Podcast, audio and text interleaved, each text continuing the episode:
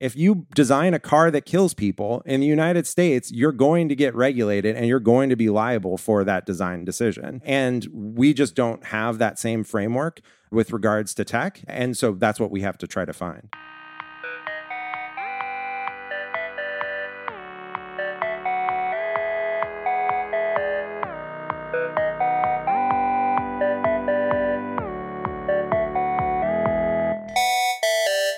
Oh my goodness, Richard. We have an old friend Mm-hmm. with us Yes. who will have some genuine personal insight into some of the things that are going on in the world today. It's it's Jason Goldman. Let's not make people wait to find out. Jason, hello. People now people Insert are psyched. dramatic music. Dun, dun, dun, dun, dun. Thank you so much for having me. Oh my God, this is this is a dream. So look, we have to talk about two things with Jason Goldman. Let me give you Jason Goldman's bio in in like a couple sentences, and then maybe Jason Goldman himself. No, this is great. I like this. This is like going to my own funeral. Please. Jason grew up in uh, Missouri, St. Louis area. His mother is a public school teacher or a principal, and he happened to be really uh, after getting an advanced degree in astronomy. God, I know a lot about you. You you got into the internet and were a part of the team that built Blogger, and then you lived inside of Google for a while. And then after that, that same team kind of came out of Google and they built an amazing project. It was a product called Odeo, which is why we're here today to talk about podcasting and the amazing power of the Odeo platform and how it's built changed over the last everything. 15 years Yeah. to change everything. And I mean, just Yeah. one of the most positive, exciting, and wonderful things happened. I mean, there's a lot of ways you could look at the internet and be like, boy, that could have gone terribly. But Odeo brought us all together. So, no, actually, what happened is Odeo, for people who don't know, was the product that was going to get built. But then somebody was like, hey, uh, what if we did like a microblogging platform called Twitter? I think Apple timing wise, that's what was messed up Odeo, if I'm not mistaken. It's what really killed it. Yeah, it's basically like oh, like six months after Odeo was founded, Apple was like, "We do podcasts, all of them now. They are ours." Yeah. and that was it. they just Watsoned to Odeo. And they're like, we don't, we don't really care actually, but we're just going to have them. Right? Exactly. Yeah. So, in one of the great pivots of our time, off to Twitter, Jason becomes VP of Twitter product and really shapes the early product as it's coming onto mobile and exploding. And Jason did a lot of stuff, but then he landed in a very, very small startup called the Obama White House, where he, yeah. uh, he ran the Office of Digital Strategy for a couple of years. And you and I actually got to visit him and go to the Roosevelt room and feel both engaged and complicit in a really interesting way. And I advised a bunch too, and I, I loved it, right? And so what we've got here is someone who both has actually been on the inside of a lot of things. And I think more than your typical guy in his 20s who's like, oh boy, I don't know how it happened. We just destroyed democracy. Jason has actually engaged with and thought about, you know, and seen the regulatory models and the frameworks up close that could affect the future with social media, right? And to cap it all off, he's just obsessed with Dune. Th- That's obviously the most important part of my bio. Which is actually why we brought you on, just to talk about that. With that intro, we're just going to talk about the Dune trailer for 25 minutes. yeah, exactly. It's going to be a breakdown of Denis Villeneuve's career. Dune is looking less like sci-fi and more like like just predictive modeling. It feels Right. like you Yeah, know what? Let me forecast out realistically, not too far out into the future. And actually, you can tie you can tie both topics together because Dune articulates a framework for internet regulation. Because in the Dune universe, there's this thing called the Butlerian Jihad, in which they destroy all thinking machines and computers because they become too powerful. But not on Ix, So right? Does, I never got that. Ix still has the machines?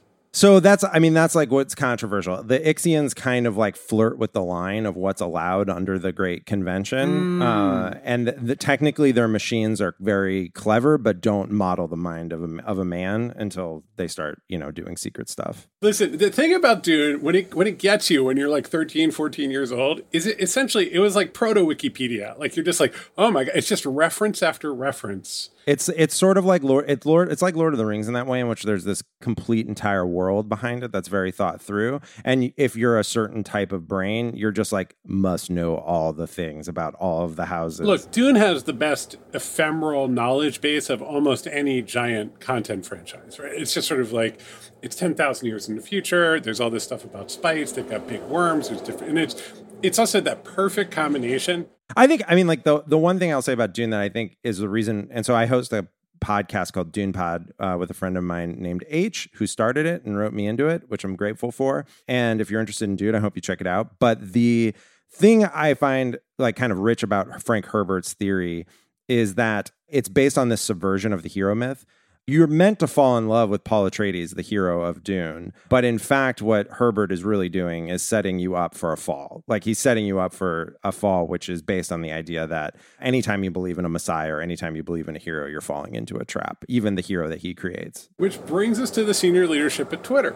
Exactly. no, I I, I, I want to ask this question just to lay it all out. You're no longer at Twitter it's been a while since you've yeah been... i've been gone i've been gone 10 years. I left december of 2010 is it recognizable to you? Is this the thing that you worked on or has it just become something totally different? I think it is still very recognizable. I think the the core of twitter hasn't really changed that much. I think, you know, in somewhat to its credit and somewhat to its fault. The part that's obviously difficult to reconcile or reckon with is how much of a platform it's become for manipulation, disinformation, abuse, and harassment. Now, I don't want to remove my own like kind of culpability from building that uh, because there were certainly people who were alerting us to those problems even you know in 2008 2009 but as the platform kind of achieved critical mass and became the essential news service and particularly for political news it really took on a different dimension and and so the story of the last 5 years at least has been trying to keep up with that and trying to address that in any meaningful way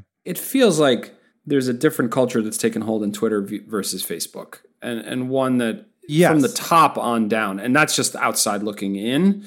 I'm seeing two different narratives take hold slowly, but that's what I'm seeing. But tell me your your perspective there. So I think the the common ground is that both companies you know at, at, some level have some idea that like uh, the internet could be uh, the internet as a platform of self-expression could be this positive thing in the world and it's hard to remember but that was actually a fairly radical idea in the early 2000s when i worked on blogger at google even fellow google employees did not embrace the idea of the internet as a platform of self self-expression it was a place where you went to get answers out the google aversion to it was that there should be a more canonical expert driven source of information. The only experts basically should create information on the internet. And that's like kind of the ethos behind their failed Wikipedia clone, Knol. No. Uh, as a good example. No one, Yeah. Shout out to Knol. No other podcast on earth is talking about Knol. Would name check Knol. Yeah. Knol, check it out. But yeah, the, I think everyone, not everyone, but the predominantly white men who were running these platforms discounted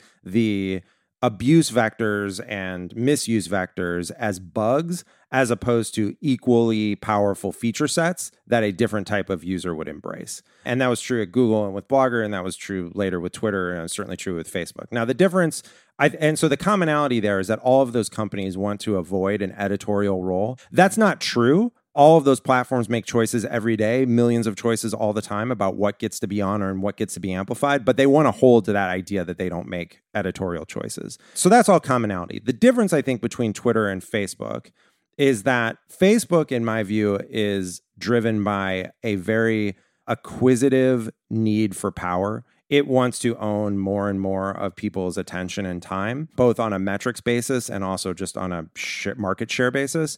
Twitter, obviously, like I'm not going to say it's like a public good or a public use or, you know, it's all roses, but the mistakes that were made were largely made out of incompetence as opposed to malice. And was really, there, was really more of an idea that it was, we're creating this, you know, public town square or this forum where, you know, ideas can, you know, hang out and do whatever. That turned out to have these fatal flaws, but it wasn't based on the idea of just this acquisitive nature. You know, when you look at, I, I go to I go to Fox News. I just need to because I, I'm already riled up. I don't need my same the same sentiments reinforced more and more. I just need to see the other side. The echo chamber is driven to a large extent by the audience that they need to bring back, right? If the plot starts to taste sour, they go away. So we have to keep doing it. And that's a business decision, right? What you have with these networks is they're incredibly efficient at creating beautifully tight echo chambers for that just are absolutely fit me like a suit, like just a custom tailored suit all the time. Is there an undoing here? I, you know, I know there's going to be things that start to pull it, rein it in, and pull it back, but humans like to hang out with people who believe what they believe. But the, that that is absolutely true. Humans do like to have affinity, self affinity, and some of the internet's problems here kind of predate Facebook or even the web, right? Like Usenet, you could see as a platform for self affinity groups of people aggregating into into places where their their views are self reinforced.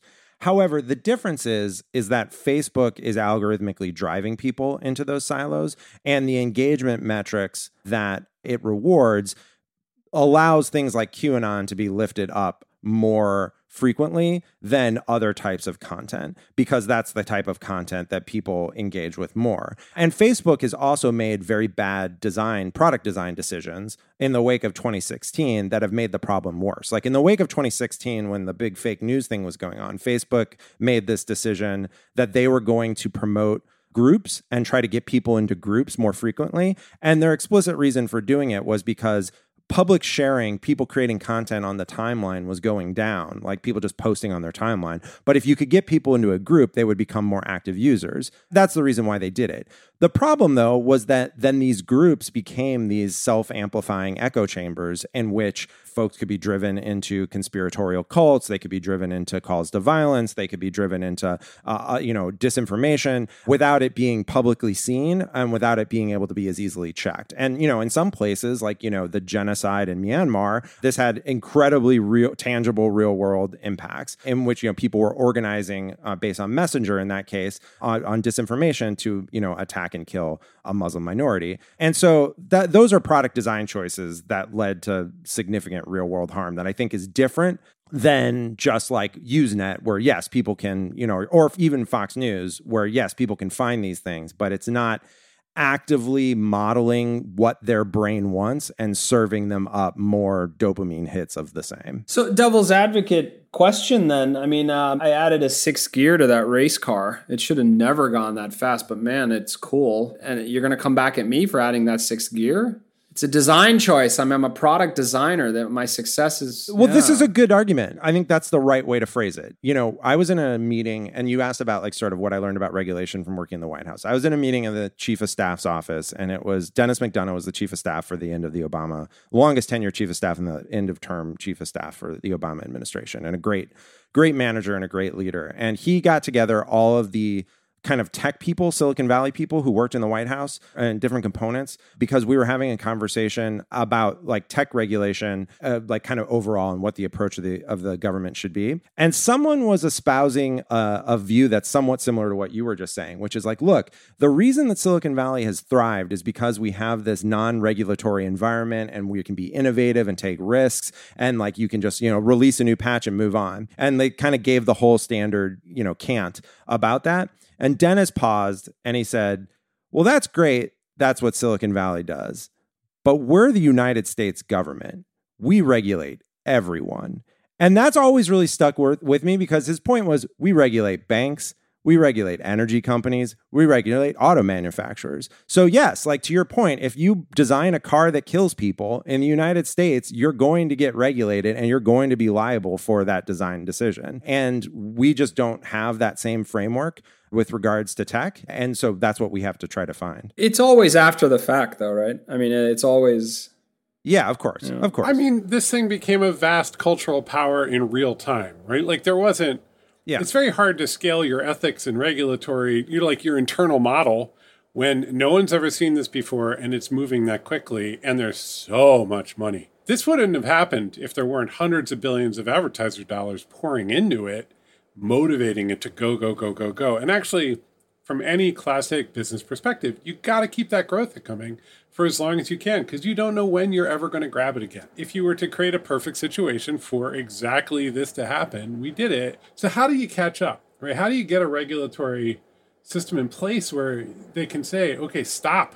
It's not like Silicon Valley will ever slow down. Yeah, I think that's right. And, and like one of the things is is just changing the way that the market values itself. Like you're right. Like the companies will seek to like get as many users as possible and to hold on to lightning in a bottle. And the cost of adding more content moderators or more people looking at what's actually going on on these platforms is not only idealistically against what they believe in, which is to avoid an editorial role, but it's also not cost effective. But you have to just price it in so that it's like, well, look, like this is, a, if you don't do that, there's a bigger cost to pay, you know, is how this has been solved in other industries.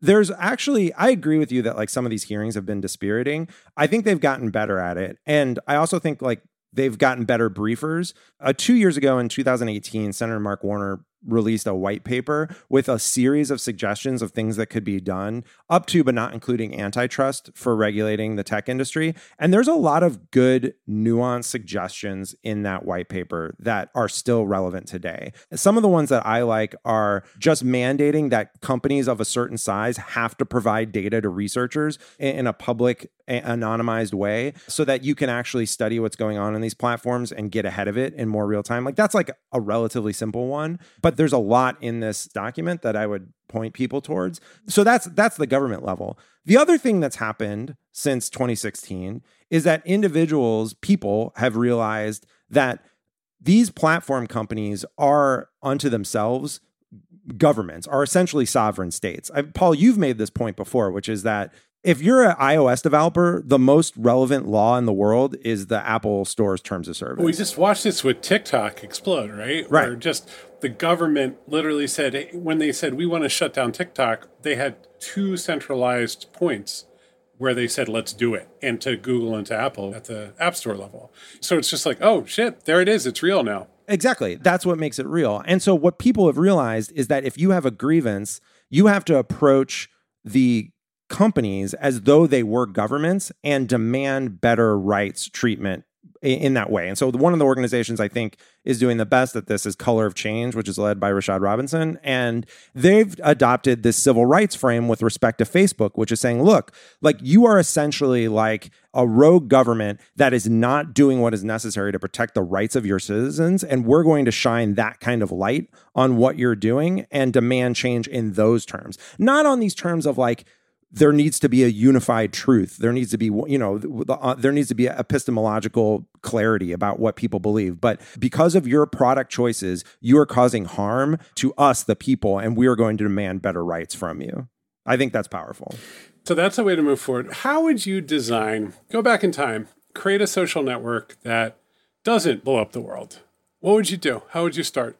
You know, I mean, I think the difference is just, you know, as you guys know, the scoreboard is is ultimately what defines some of your product choices. The metrics that you define to care about are the ones that you end up building for. And so instead of saying, like, we're going to make tweets and retweets and engagement metrics like skyrocket as much as we can, you would instead define some harder to quantify measurement of healthy conversations or you know the type of things that you want to have in the world and build around those. I think you guys also made this point in a previous podcast, but a lot of this also comes down to taste.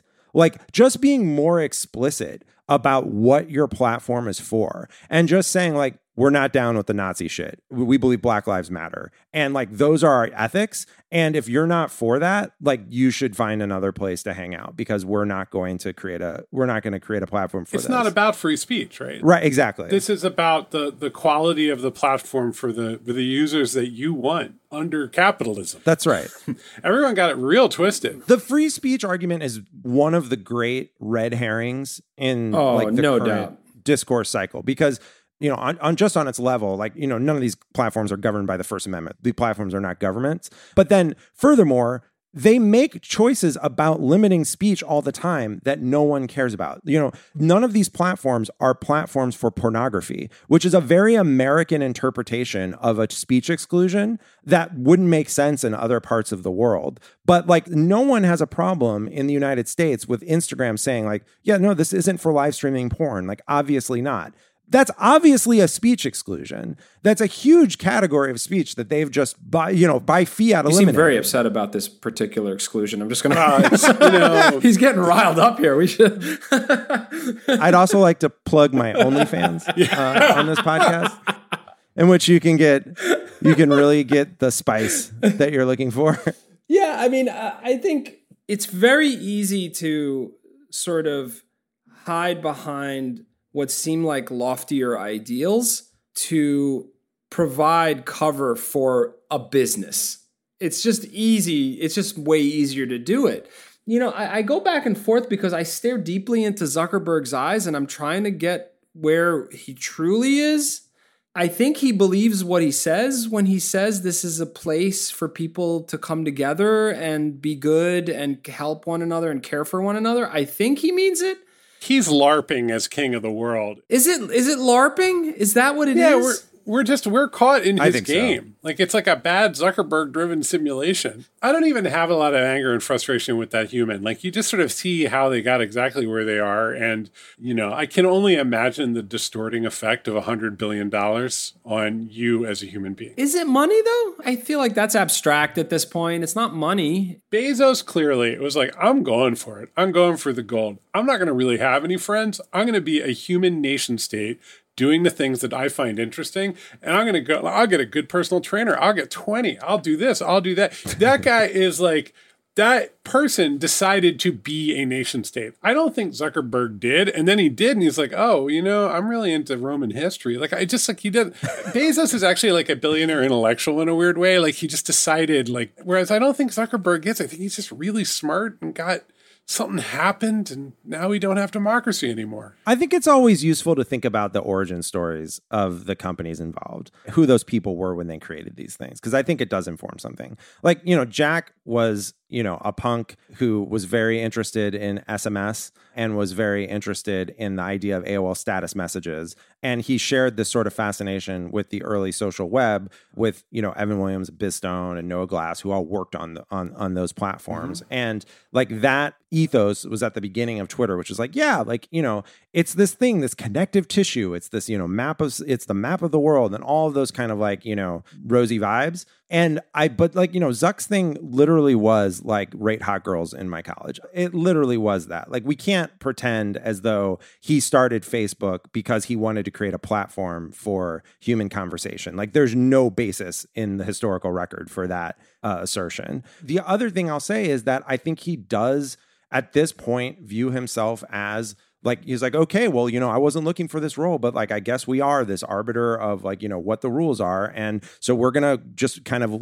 as you say like larp having a constitution and a supreme court and like all of these you know kind of boys state like this whole thing that isn't really going to Look, solve he's a bright guy too, and he's meeting all these people who are very, very powerful. And I'm sure he's going, "You are a chowderhead. I don't want to forsake all Right. my power to you. I have zillions of dollars in a giant platform. I think I will continue to run it rather than have you tell me what to do." And I think that's like a, I would do that in his situation. It's just like compound interest as culture, like just like, whoa, what's happened? the other thing is that, and you guys know this from having built stuff, when you're building something and the first thing you struggle with is that no one else believes the thing that you're building is worth a damn. And that, like, you know, the thing that you're working on is just, you know, something that no one will ever do, and the, which is what we heard about blogs and also Twitter. You develop this very robust defensive armor about the thing you're working on because you're the one, especially if you're the CEO or the head of product or one of the founders. Like, you've got to live the ethos of the vision of the product, and you know, be willing to maintain this reality distortion against all kind of negative vibes. And that's necessary in some way to create something, but it also makes you really vulnerable to not seeing the true flaws in the thing that you've built because you dismiss those as bugs as opposed to co-equal features with the things that you actually want to do. You know, exist. if you want to nail down technology, if you take the proverb you reap what you sow, it's almost like we've built this culture that's totally about sowing. Like, let's go in there, we're going to build, we're going to make amazing stuff, and so on. And you just sort of like, don't worry, like, we, we're not even reaping emphasize. We don't emphasize reaping because, like, Google's going to buy you before you really have to get those harvests in. Relax, just keep building, building, building, building, building. And then when you actually do face the consequences for all of the things that you've built, it just feels really off. Like it was only supposed to be either heroic or it would fail and you'd move on to the next one. I, I think another thing that kind of skews it is once you have a very tidy and logical, in your mind, value system that can drive everything else, it's very hard to penetrate. I feel like the one thing that Facebook reminds me of is, and this is going to sound weird and political, but it's not meant as such, it's more as an observation, is Republicans. And what I mean by that is the Republicans feel like value system is very clear to them. And then when you have to go execute to defend it and execute on it and get things to happen to support it, it, everything is fair game because the value system, whatever those values may be, are the real north star. They are the things that drive. And so I maybe feel unseemly the games we played in the Senate and the hearings and the way we you know we blocked this and did that. It's for the greater good because the greater good is about X, Y, and Z that represents that value system. When I hear Zuckerberg talk, he goes into like a 50,000 foot altitude every time, like about the lofty aspirations of the platform and that there are just, it's complicated and messy, but we must keep, we must stay on them. This is why he's not really a politician, right? He doesn't actually connect to that individual user, right? He's thinking at that altitude. Jason, okay, Trump wins climate change. Keep focusing on that Dune podcast. But let's say Trump doesn't win. it feels like a lot of these bills are going to come due, and there will be a regulatory focus around the way that tech works with the rest of America and the world that we haven't seen before because the pressure is there. And with the Democrats having a lot of control, I would really expect Silicon Valley to come under fire. Like, what does that look like in your head as someone who's sort of been in, not just in DC, but in the White House? And then how do you think Silicon Valley is going to fight back? Because it doesn't love being regulated. No, it, it doesn't. I think at this point, though, like the incumbents would welcome a wide swath of regulation. And, and, in some ways, like the United States is behind because Europe is already doing a lot of this with GDPR and with other things, you know, talking about banning Facebook overall if they don't get their shit together as of this week. They wouldn't be in favor of that. But the, the tech companies in general would be in favor of regulations that make the cost of doing business more onerous because it just cements their incumbent status. It just makes it so that it's harder for other up and comers to, to find purchase because they can't compete at the same level. So for me, I think I think of two things. One is we've been in a frozen moment with regards to social media for a, a, surprisingly long time in the kind of contemporary history of the of the internet we haven't had a platform evolution since the iphone and as a result people have just kind of owned what they've owned for a incredibly long time. Like you haven't seen the sort of disruption of like Google comes and like it's the new search engine that's just better and everyone starts using it. Like that has not happened in a very long time. And I feel like some of the real problems that we have won't be resolved until we have either a a platform evolution like we, you know, all start using as uh, to use a Paul Ford phrase, inhalable computing or something else that like allows to to move on to something beyond the, the squares in our pocket, or there's some kind of antitrust that you know creates a new competitive landscape by mandate. Those are like kind of the big things i think change the moment.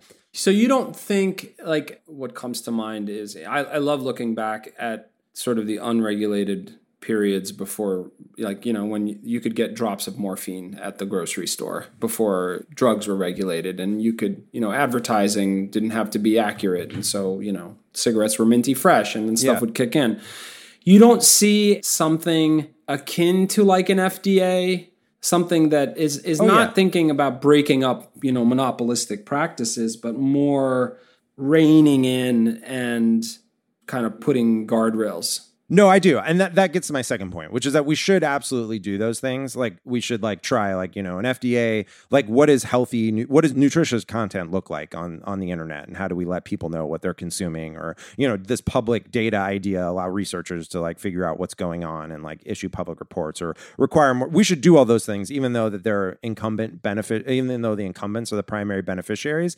What people will say and what the tech industry will say and what other technologists will say is that like government is too stupid to put those kind of regulations in place and that the regulations will do harm or will be misapplied or whatever.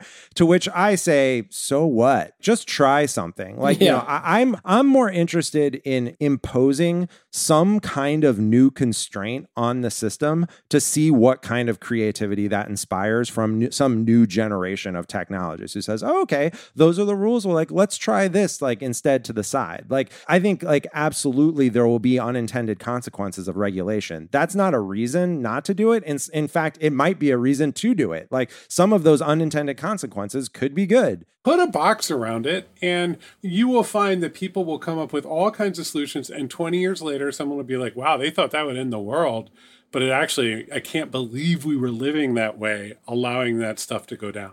And I also think the final, the third point I'll make is the point I made before about like the civil rights frame, which is that individual people in working together as groups need to approach these platforms as though they are sovereign governments that are not giving them the treatment that they deserve as like you know citizens and as humans, uh, and like articulate. How do you petition Apple? I mean, the, you know, like the way in which like folks like Color of Change have done is through economic powers, like to try to organize boycotts and to try to say like, look, like you know, it's it's explicitly a civil rights frame and say like, we do not believe that you are treating us, the citizens of this platform, equitably, and so therefore we are going to deny you business, we're going to deny you income, we're going to shine a spotlight on your unfair treatment to make it difficult for you in the press, we're going to hurt your business, and you know, we're going to hurt your economics until we're going to attempt to hurt your economics until you give us better treatment. Okay, let's let's rank them in order of how dangerous they are to civil society, right? Like it feels like Facebook is definitely of all the big ones is coming in as number one right now. Like it just it's doing the most damage. I think so. There's a good argument to something Rich said earlier, which is that Fox News actually is more damaging mm-hmm. than Facebook. Yochai Benkler has this book called Network Propaganda, which I would recommend to folks, in which he looks at the 2016 election and says that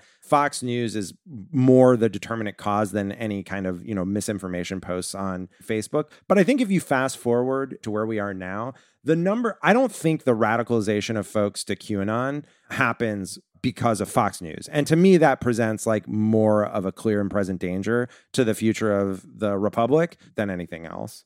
Let me ask you a very important question, which is did you get blamed at the White House for the internet?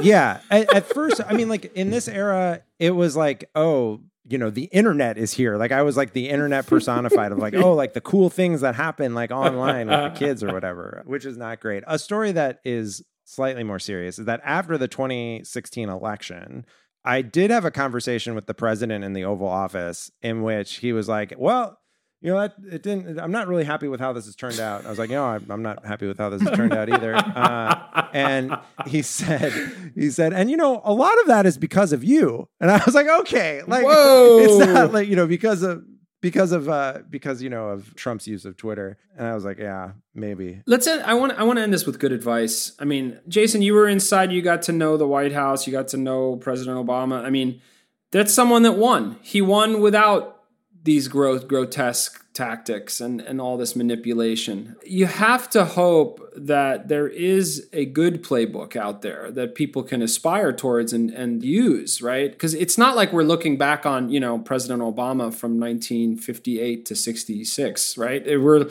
we're looking back, just this is just the president before this one you know, is there a way forward? I mean, maybe we'll see that in November. I don't know. But talk about that for a second because this can't be the way forward, right? That's not how you get to leadership yeah. in the in the future. That's right. And I mean, I think like President Obama also was a, you know, he's obviously a transcendent historical figure, but like to talk, speak my own book, he was also well suited to like kind of the technological moment that he found himself in because in addition to the internet amplifying outrage and hate, the internet also enjoys hope and stories of aspiration. And those types of emotions are things that you can tap into as well by, you know, tying to a broader narrative about uh, what binds us together. And I think that's obviously a key part of his story and why he was elected twice. And also, you know, again, speaking to my own work in the White House, that's what we concentrated on in the Office of Digital Strategy in terms of telling a story of America and the presidency that was about all Americans and that tied into a vision of the country that was moving forward and that was progressive and but one, that included everyone.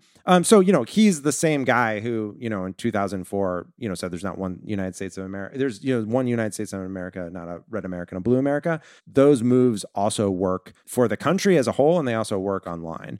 I think the other part of it, though, that gives me hope beyond like kind of the presidential level, and this kind of ties back to our regulatory thing, is that people, individual people, aren't waiting for national leadership to kind of define or do this work for them. They are going to demand these things at all levels of government including the local ones and and are trying to create the type of future that they want. And like you know there's there's been good progress in short time not necessarily on the policies but in terms of just defining an agenda and defining a movement. And so Obama talks about like sort of what gives him hope is the young people who are organizing and are motivating for change. And I think that is the thing, that is the only thing that has moved the country forward historically. You know, the thing that gives me I always look towards when I'm like things are fucked right now. Like how are we how are we going to get out of this is like you know, the civil rights movement exists as a historical fact in American history. And that is a case in which the folks in the civil rights movement had to believe that they had worse odds than certainly me,